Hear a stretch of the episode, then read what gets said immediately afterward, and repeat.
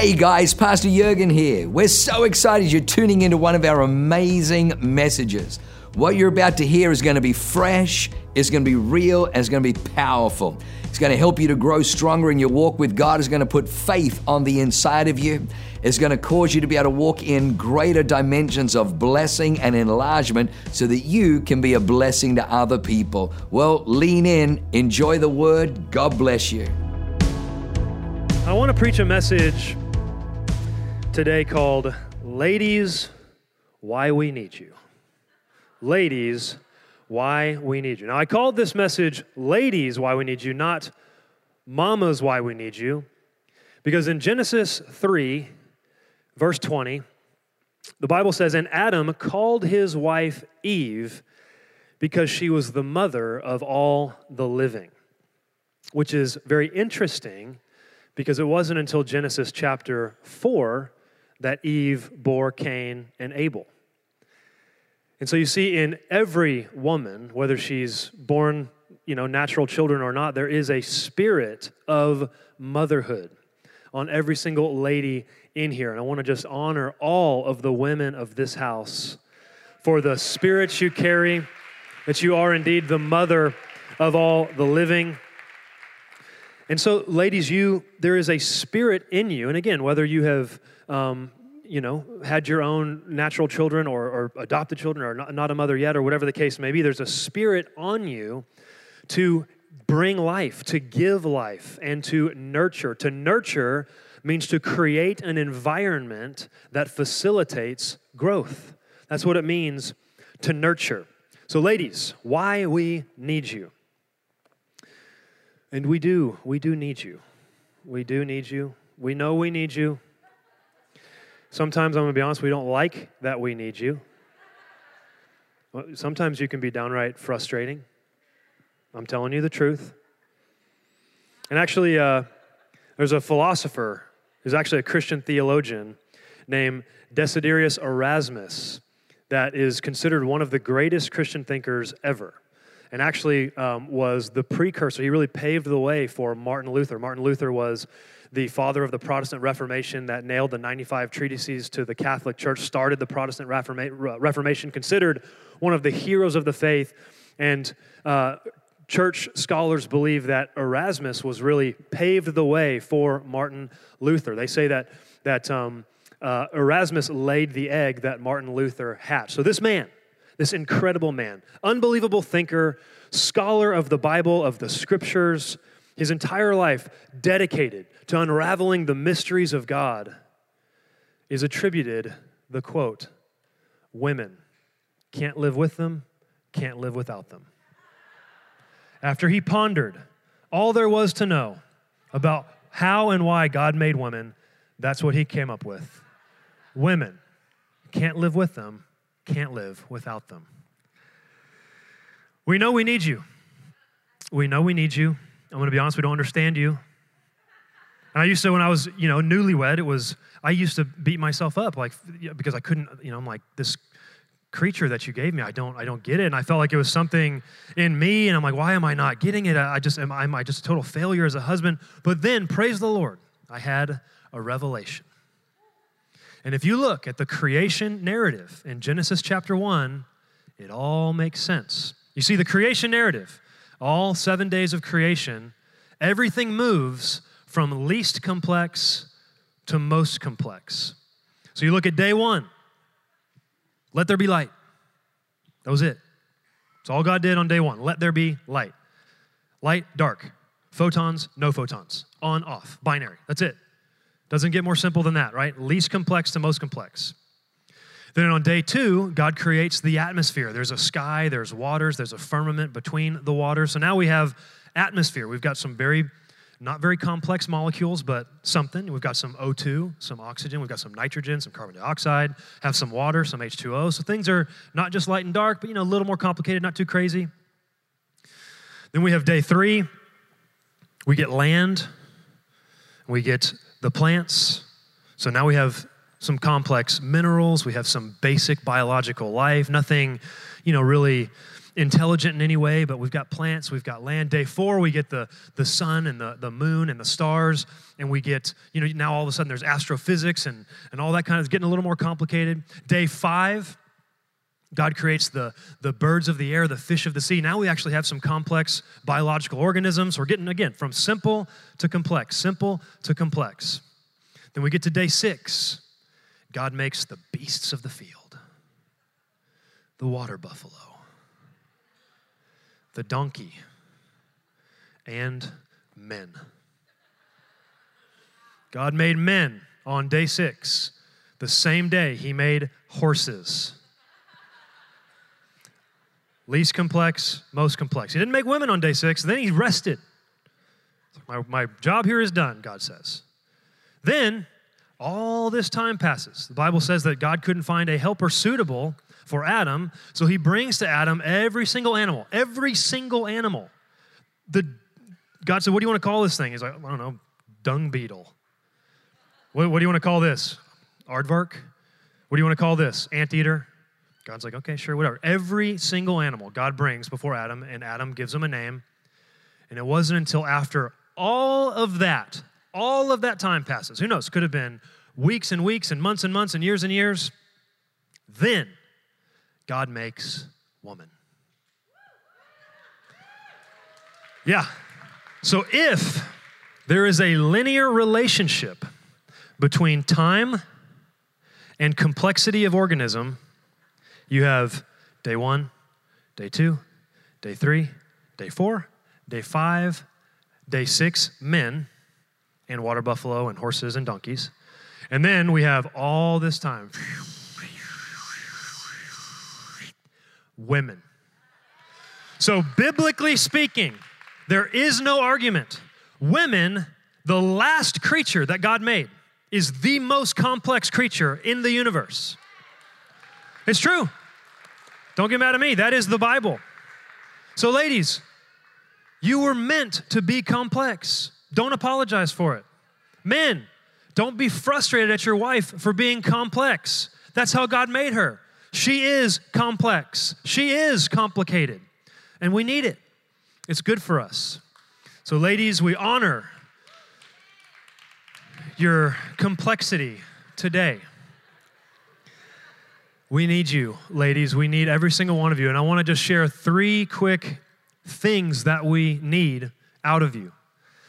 The first one, point one, we need your voice. We need your voice.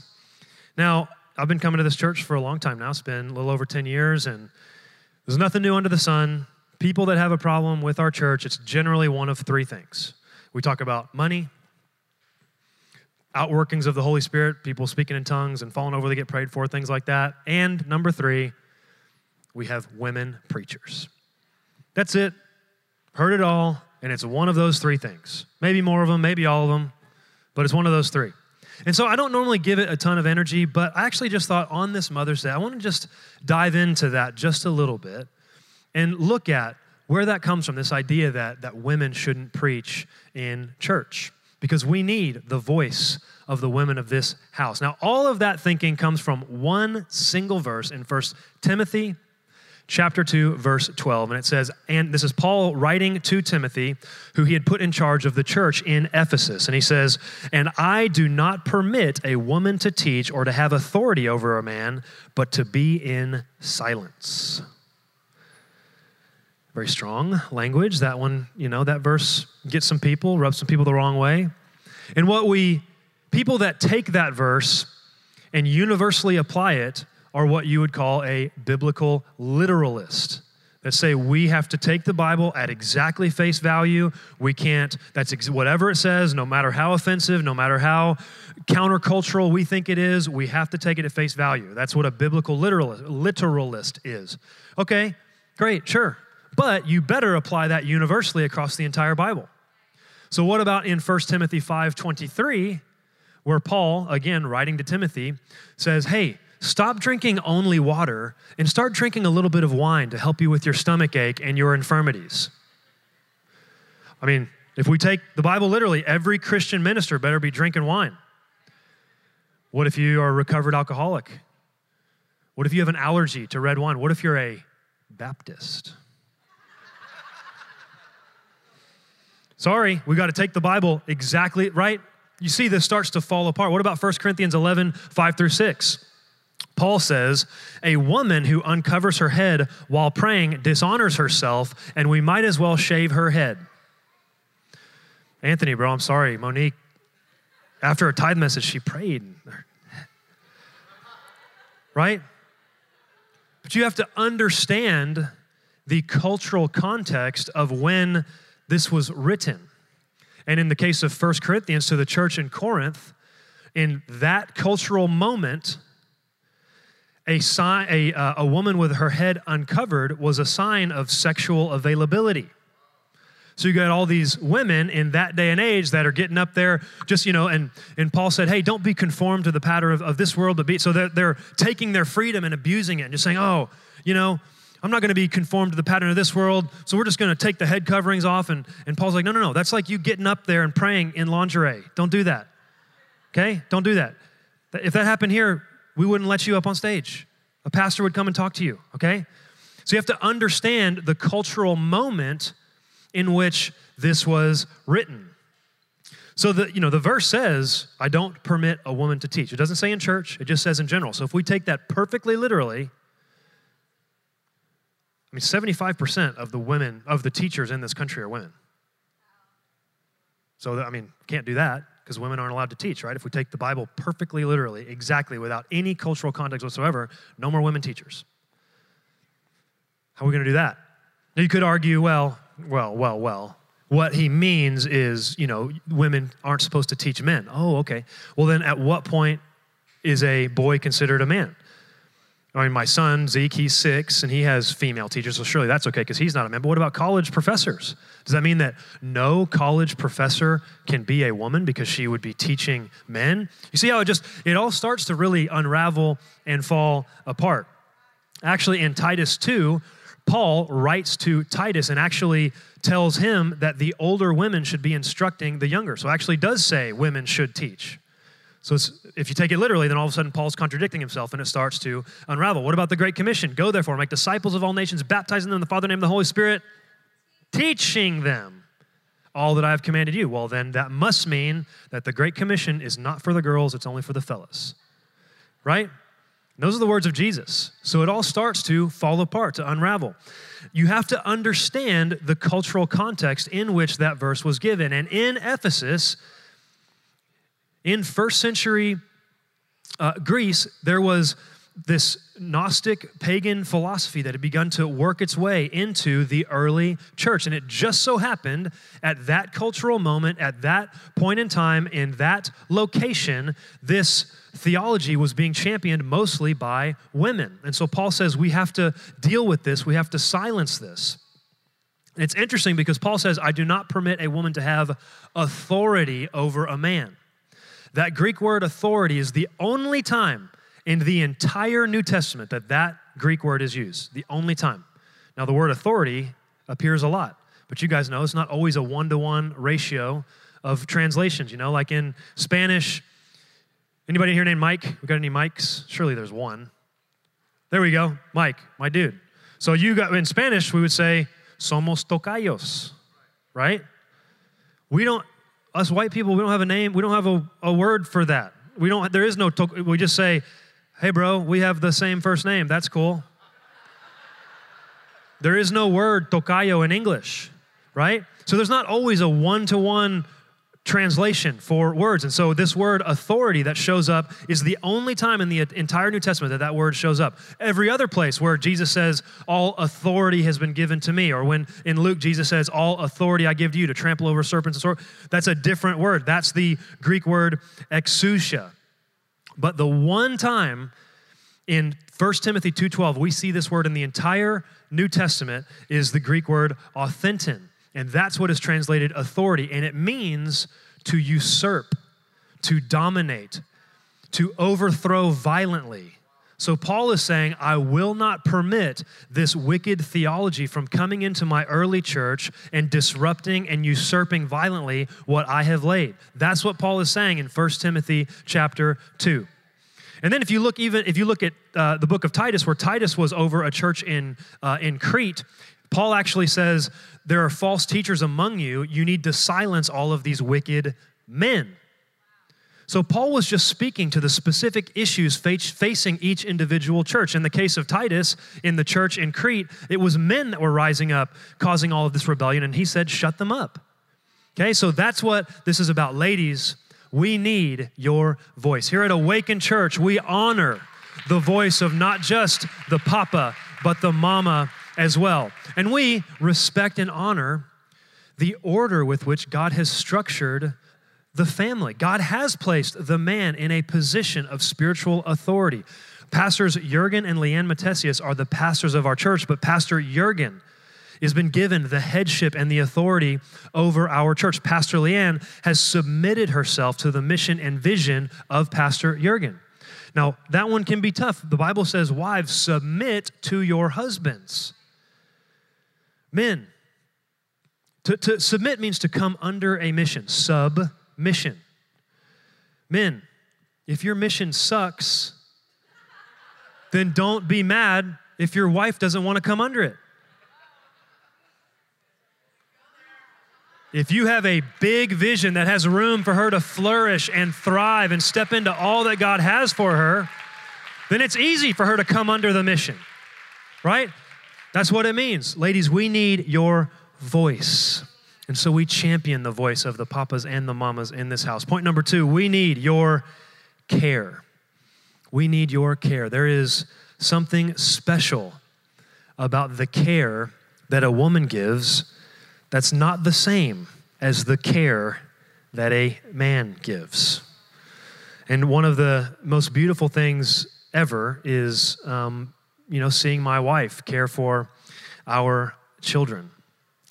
And you know, you get married, and you know, we didn't have kids before we were married, and so you, you kind of, I all the indicators pointed towards the fact that she was going to be a great mom, but I didn't know. You know, it's a little bit of a wild card. I was hoping, Sure enough, we got married, we had children, and watching my wife care for my kids is one of the greatest gifts that has ever been given to me. It's amazing. Now, they don't view me as a caregiver at all. So, like in our house, and Katie and I laugh about it all the time. The minute our kids get up, they see Katie, Mom, I'm hungry. Mom, I need breakfast. Can I get breakfast with the waffles and with the pancakes and with the eggs with the cheese on it? When they see me, they don't do that. They're like, Morning, Dad. And it's an ongoing joke because like if Katie has a morning meeting and she'll like she'll leave and I'll stay home with the kids. She comes home at like 11:30. She walks in the door and the kid's like, "Mommy, I'm hungry. I'm gonna waffles, I'm gonna breakfast, I'm gonna eggs, blah, blah. and she's like, "You didn't feed them?" I'm like, "They didn't ask. I didn't know they were hungry. They didn't ask me." When they see Katie, they see nurturing caregiver. I don't know what they see when they see me, but it's not that. There is, there is a connection between moms and, and kids that is, um, it's remarkable. It's amazing. It's, just, it's astounding. And nothing illustrates this more than the birth experience. I'll call it that. And I have, I have attended two births. I did not participate. I don't want to take any. I was just there offering some support. I'm going to attend another one here in a few months. And it is, there's nothing like it, I'll tell you that much. And, you know, there is visceral screaming, and it's crazy, and it's carnage, and then all of a sudden, this, this creature is there, and it's like, it's purple and head shaped so weird, so weird. And I, you know, I'm a little like, oh, hi there. And then, but then the Katie is just takes this thing in her arms and just looks at me and like, I would do it all over again. And I'm like, how? What? This just happened. 15 minutes ago, you were, there was guttural screams reverberating throughout the, anyway, it's crazy.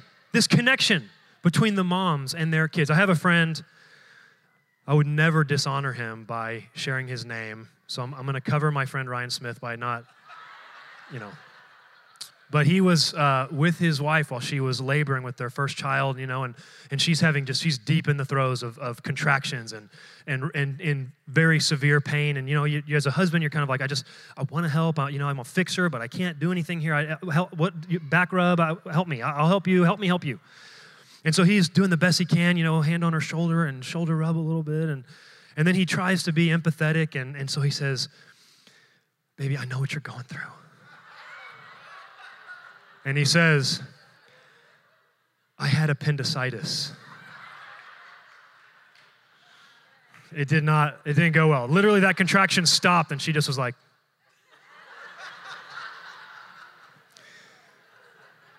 There's this, uh, and it's amazing. It's, it's, uh, it's, it's this connection between mother and children. I want to honor actually my mom, who's not here. She's in Dallas, Texas. I want to honor her for the selflessness that exists in moms when it comes to their kids. I had a pretty crazy childhood. My dad was uh, was an alcoholic and um, and had a season where where it got really bad. And some of my earliest memories as a, a five year old boy were my dad being drunk and, and trying to take me in the car to t-ball practice, and my mom would physically fight with him over me, and um, and so they ended up getting a divorce. Uh, he, my dad had an affair. They got a divorce and spent three years apart. Actually reconciled. My dad repented and uh, got sober and, and, came to my mom, and they actually reconciled. Got remarried uh, three years later, and then um, a handful of years into their second marriage, got um, you know, deep in the throes of substance dependency again and ended up overdosing and dying. And so my mom was widowed. And all of this happened. Um, my dad died when I was uh, 18 years old. And it would have been so easy for my mom to, you know, to say, hey, son, like our, our family has, you're, you're, a, you're a man. Our family has just been been rocked. Can you stick around and help me take care of, of your sister and, and take care of me? But she released me to go to college, to move away um, to San Diego, to, to start. Um, you know, the life that God had called me to live. And I'm just forever thankful for my mom who put uh, my future and my vision above her own needs. And actually, you know what? Let's FaceTime her right now. I didn't do this during the first service. Let's see if she answers. Is that okay? Okay.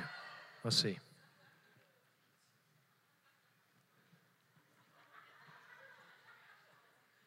Better answer, Mama. Mama, how are you? I'm great. Happy Mother's Day. Do you know what I'm doing?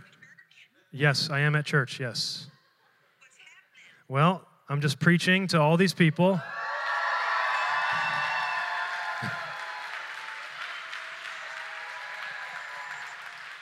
Just wanted to wish you happy Mother's Day and just tell you I love you and honor you. You're amazing. You. Yes. So You're sweet. Come on. All right, I'm going to FaceTime you after church. We'll say hi to the kids. I have to, I have to finish a sermon right now. Okay. Love you. Yes. Bye.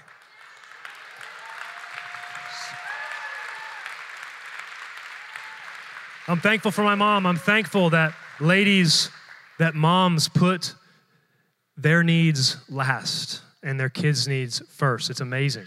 And I'm reminded of in 2 Timothy chapter 1, uh, Paul again writing to Timothy, he says, I call to remembrance the genuine faith that is in you, which dwelt first in your grandmother Lois, and then in your mother Eunice, and I am persuaded is in you also. And I think this is such a beautiful passage. You know, Timothy was Paul's number one trusted armor bearer that he put in charge of the churches that he planted. And Timothy was, was a Greek. He, he wasn't you know, brought up in the Jewish faith by both parents.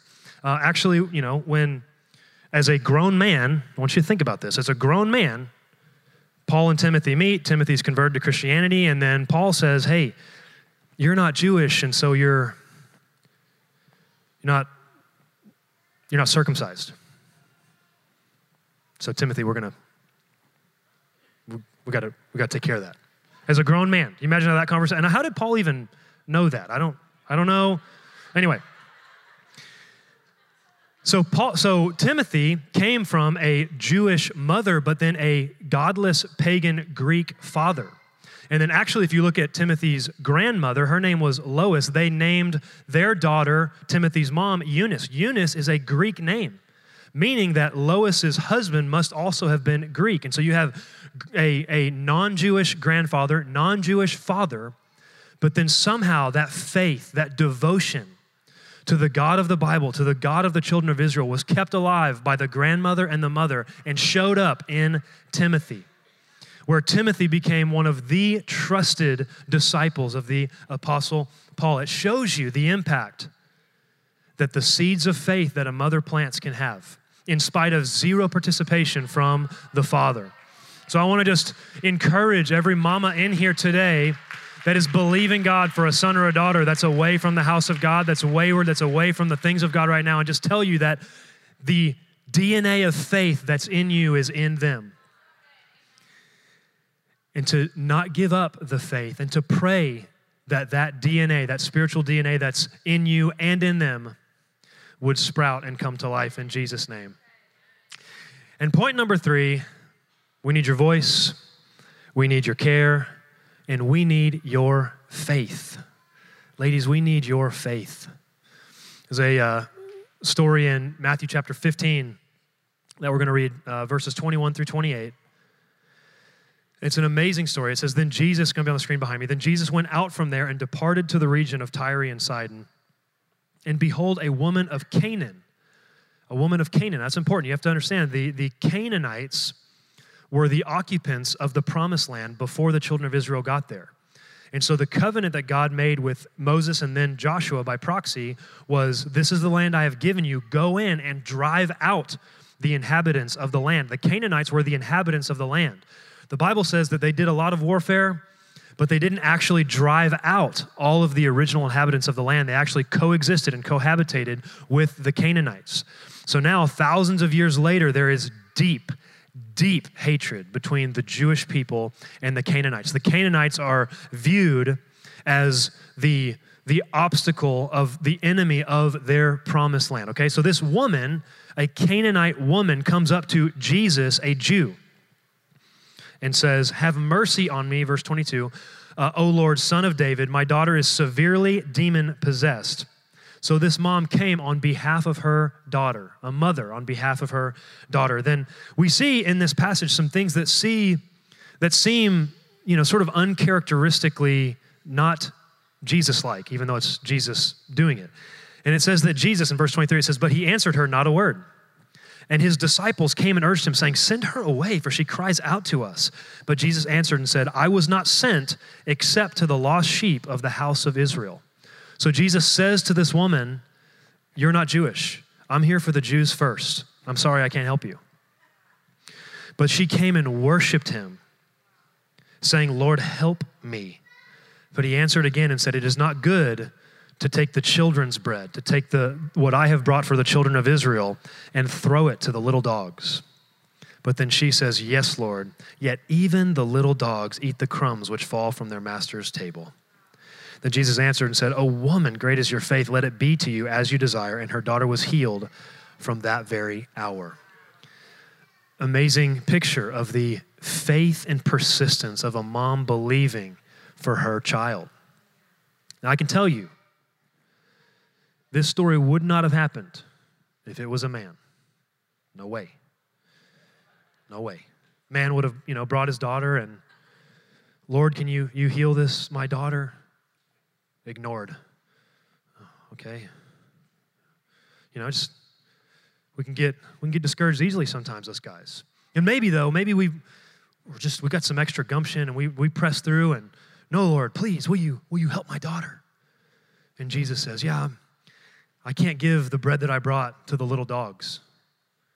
You'd be like, hold on, baby. What, what'd you say? right? But this woman says, I don't care what you call me. I don't care how often, how much you ignore me. When it comes to the healing of my daughter, there is no limit to my faith, there is no limit to my persistence. And Jesus says, Oh, you woman of great faith this very hour, your daughter is healed. You know, I don't, every, um, if you, if you've come to our church for any length of time, you know that there is a, and if you haven't, then just stick around. You'll, you'll hear it a lot. There's an, an, a special anointing on this church for people to buy homes, people to, to take physical territory in our city. And, and I'd say not always the case, but probably 95% of the time, the story is exactly the same. It goes like this Wife believes God for home. Wife goes to husband, husband says no. Wife says, You'll figure it out couple buys home. Generally, how it goes. Happened for Pastor Reed, Pastor Gladys, happened for me and Pastor Katie, happened for Pastor Nellie, Pastor. Anyway, so it's kind of how it goes. And I think, you know, listen, it, hear me, every family is different. I'm not, you know, and, and that's great. And I know that for us, you know, for Katie and I, I'm the, the main breadwinner in our home. And, um, and so that the burden of provision rests mostly on me. And I know in a lot of families it's a little different, and, and, maybe you're in a, a marriage where, where both husband and wife work, and that's amazing. And maybe even where the wife makes more than the husband, and that's great. The mantle of provision simply means it doesn't mean that ladies can't work and ladies should never earn more. Heck, heck no. Like, go crush it, be a boss babe. Like, step into to all that God has for you. What it means is that if it all goes to garbage and you both lose it all, that the stress and burden of providing for the family should rest on the man. That's all it means, okay? Now, in, in, our family, again, you know, like I'm more of the, the breadwinner. And so I think sometimes when that is the case, it can be hard for us men to see the forest from the trees and we're in it, you know, and we're looking at the income and, and managing the finances and just it's all swirling around all the time. And, and I think a lot of the ladies of this house have a, a perspective that we don't, where they can actually step back a little bit and look at the big picture and dream big and have faith big. I can't tell you how many times my wife has said, You'll figure it out. You'll figure it out. I've, you know, she'll believe for something crazy. I'm like, yeah, babe, that's impossible. She's like, yeah, and that's the point. And she reminds me, yeah, duh. And I'm thankful for a house that gives the ladies of this house the freedom to dream big. And a lot of times I know for me, maybe I'm maybe I'm, you know, I'm the pastor, so maybe I'm just need my faith to grow a little bit, but I feel like a lot of times I'm having to catch up to my wife's faith. And I'm thankful that we have a, a, we create an environment at Awaken Church where the ladies of this house can dream big. And sometimes us men have to kind of catch up a little bit. And I love that. Ladies, we need your faith in this house. We want to give you permissions and license to dream big, believe God for big things. No matter how many times we discourage you, pay it, pay us no mind. Keep dreaming, keep believing. You come to your husband and say, "I'm just, I just feel like God spoke to me, and whatever it's going to be." And if your husband says, "Yeah, I don't think so," just, just say, "You'll figure it out. You'll be, you're, you're good. You'll be right." We need your faith. Why don't we all hop to our feet? I want to just take a second and pray for every woman here, every woman, not just every mom, every woman, because again, you carry the spirit of Eve.